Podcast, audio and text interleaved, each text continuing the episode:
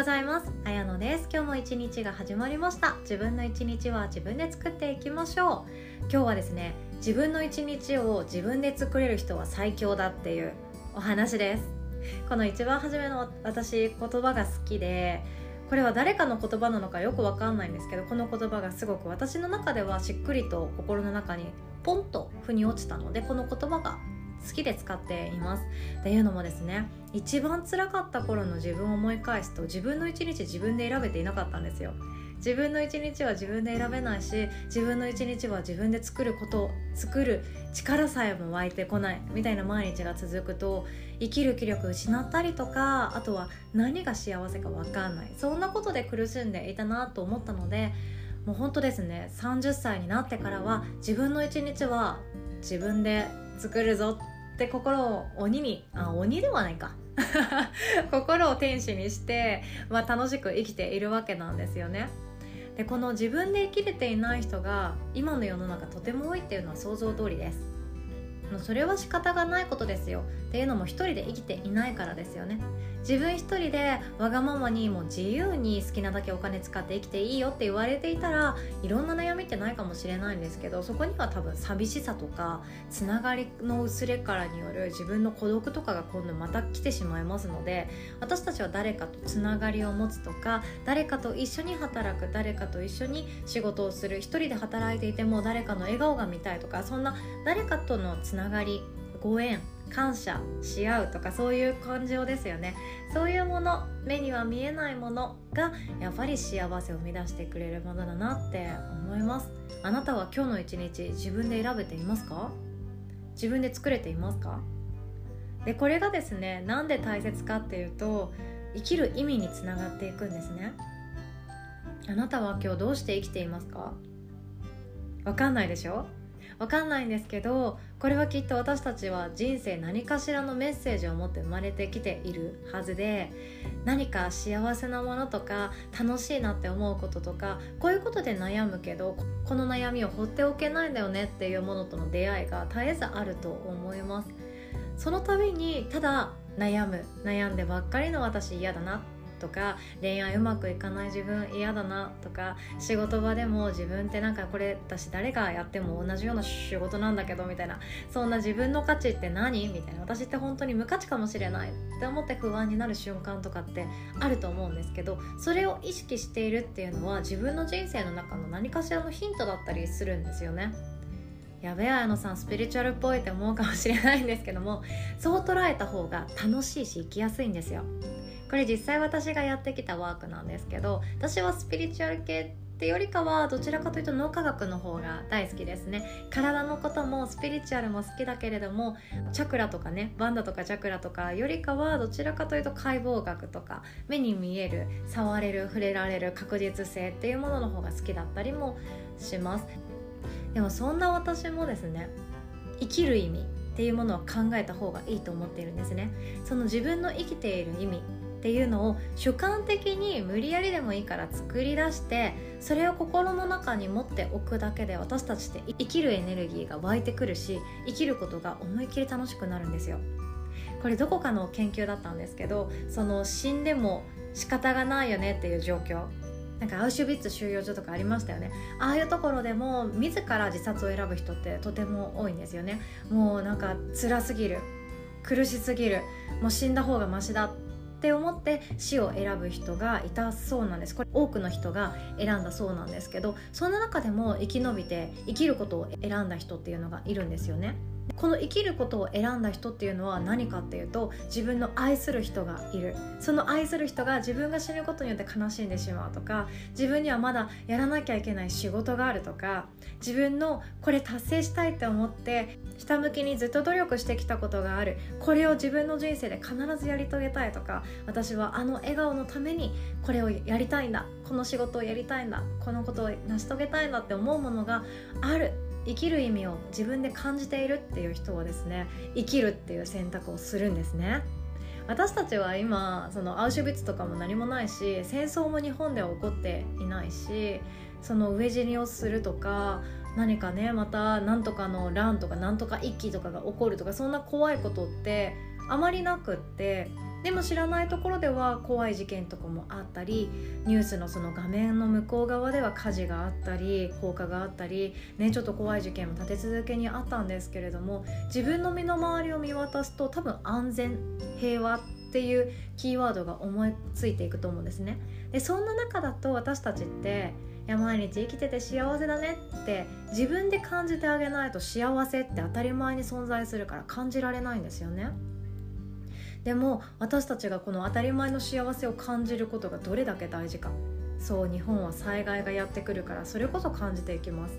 災害大変ですよ。本当に怖いですよ。自分がずっと愛着持っていて住み慣れていた街が急になくなってしまうとか急に川とかの氾濫によって住めない土地になっちゃうっていうことが日本ではこれからもまた起こる。国なんですよね。災害の多い国です。でもそんな中で住んでいくからこそ当たり前に過ごせている毎日の幸せってもっともっとかみしめた方がよくってもっと主観的に生きる意味っていうものを感じていた方がいいんですよね。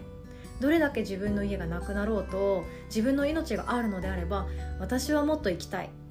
でそんな時にでも思えるような感情を持っておくって日々誰でもできることなんじゃないかなって思っています。一番近い災害だと多分労災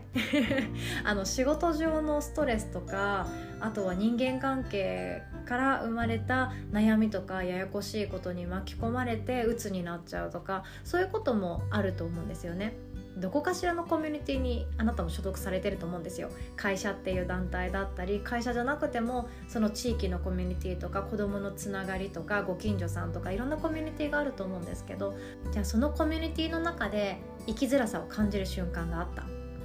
ちょっとなんかもう本当嫌だな。めんどくさいな。だるいな。なんであの人悪口ばっかり言ってんの？とかそんなこともあるかもしれないんですけど自分の命そう簡単に脅かされないですよね。すごく今安全な場所にいるんですよ。でもそれでも知らないうちに心ってどんどん悲鳴を上げていて疲れを出していてストレスを溜め込んでしまってストレス耐性が強くってもずっと大きいストレスを抱え込みすぎると病気っていうものにつながりやすくなっていくんですね。なのでそんな時に自分がどう生きるか。私は何のために生まれてきたか。そこまでいかなくっても私は生きている上でこういう時に幸せを感じられるとか。私はこの子の笑顔が見たいとか。私はもっとこういうことにチャレンジしたい。成し遂げたいものがあるっていう気持ちさえそこで思い返したり蘇らしたり大事にすることさえできれば生きる希望を失わないので力強く自分の軸で生きていくことができるんですね。自分の一日は自分で作る。もう本当にシンプルなことなんですけどいろんなことが絡んでいてうまくできない人がとても多いです。私も実際そうだったのですごく気持ちわかるんですよ。自分の一日を自分で作る。今日はこうやって働きたいな。ここで働きたいなっていう物理的なこともそうだし思ったことを素直に伝えたいなとか幸せだって思える時間を一日の中の割合もうちょっと増やしたいなっていうその思いのままにするっていうことにすごく憧れを抱いていました。場所にも束縛されない。誰かのその何て言うんですかね。指図というか圧力というか上司からの威圧とかそういうものにも関係なく指図されない。関係なく気にしなくていいとかお金のことも気にしなくていいとか自分が何かをしたいって思ったことができるっていう人生すごくいいなって思っていたんですよね。なので私はその時読書とかすごい苦手だったんですけどめちゃくちゃ本読みました。本読んで本読んでなんで生きづらいか分かんなかったんですよねその頃は。なんで仕事をしても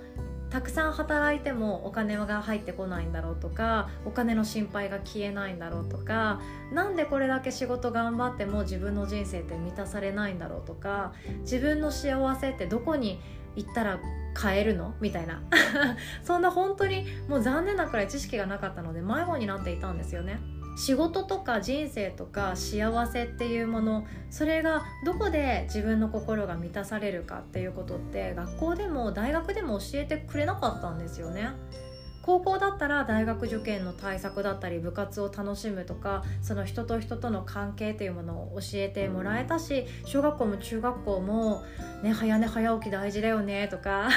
友達と喧嘩したら嫌な気持ちになるからこうやって伝えようねとかそういうことも学んできたはずなのにいきなり社会に出されてお金の稼ぎ方たくさん稼ぎたいのはみんな一緒なはずなのにでも時間を売っても売ってもどうしても幸せになれない自分とかどれだけ頑張ってもなんか一生ここにいるのは嫌な気がするとかそんな不安とかでも抜け出すのも怖いみたいなそんな辛いなっていうモヤモヤやりきれない感情にずっと悩まされてきたんですけどこの自分の一日を自分で作るっていう言葉に全て凝縮されてるななんても思いました。自分の主観的でいいんですよ私はこのために生きているとか私はこれが幸せだとかこんな人の笑顔が見たくて私は頑張るんだっていうそんな主観的自分で決めてしまうっていうことでも本当よくってその気持ちがあるからこそ私は今日生きられる自分らしく生きられるっていうことにつながっていくと思うんですよね。まあなんかめっちゃ抽象的な話になっちゃいましたね。でもシンプルに言うと本当に自分の一日を自分で作ることが今すぐできなくってもいつか自分の一日を自分で作れる方向に向かっていくだけで私たちは幸せな毎日を送れている証拠だし幸せな毎日にもっともっとつながっていくルートになっているんじゃないかなって思うわけなんですよね。誰かに決められた人生とか誰かの顔色を伺って生きる人生とか他人にもたれかかって生きる他人軸な人生っていうのはいつか終わります。いつか壊れるし自分が壊れるか他人が壊れるかうまくいかなくなるかのその人間関係が回らなくなってしまうということで終わると思うんですよね。でも自分の一日を自分で作ろうって思ってる人に終わりはないです。